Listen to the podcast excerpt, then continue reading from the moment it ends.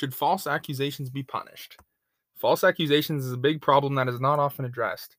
It is a problem because many men are falsely accused and convicted of assault charges that could ruin their life.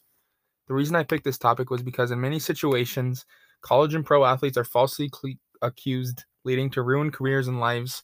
And as an athlete with high goals, that really put everything in perspective for me, leading me to choose this topic.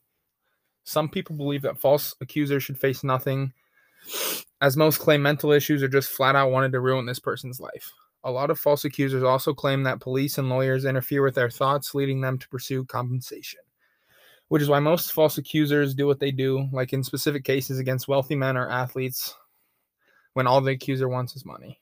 They also believe the Believe Women movement, in which all accusations should be automatically believed and the accused should be punished. Weaknesses in their argument include the true fact that not all women should be believed, as every person is entitled to a fair case in a court of law. And the other people think that false accusers should face jail time or at least some punishment. I agree with this because, in my mind, intentionally ruining a person's life just for money or in some cases to just because they don't like the person should have big time consequences.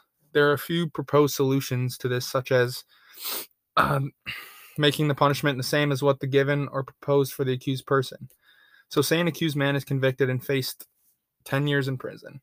The accuser in the situation should face at least half of his sentence in prison, and the accused will get compensation for using for losing years of their life.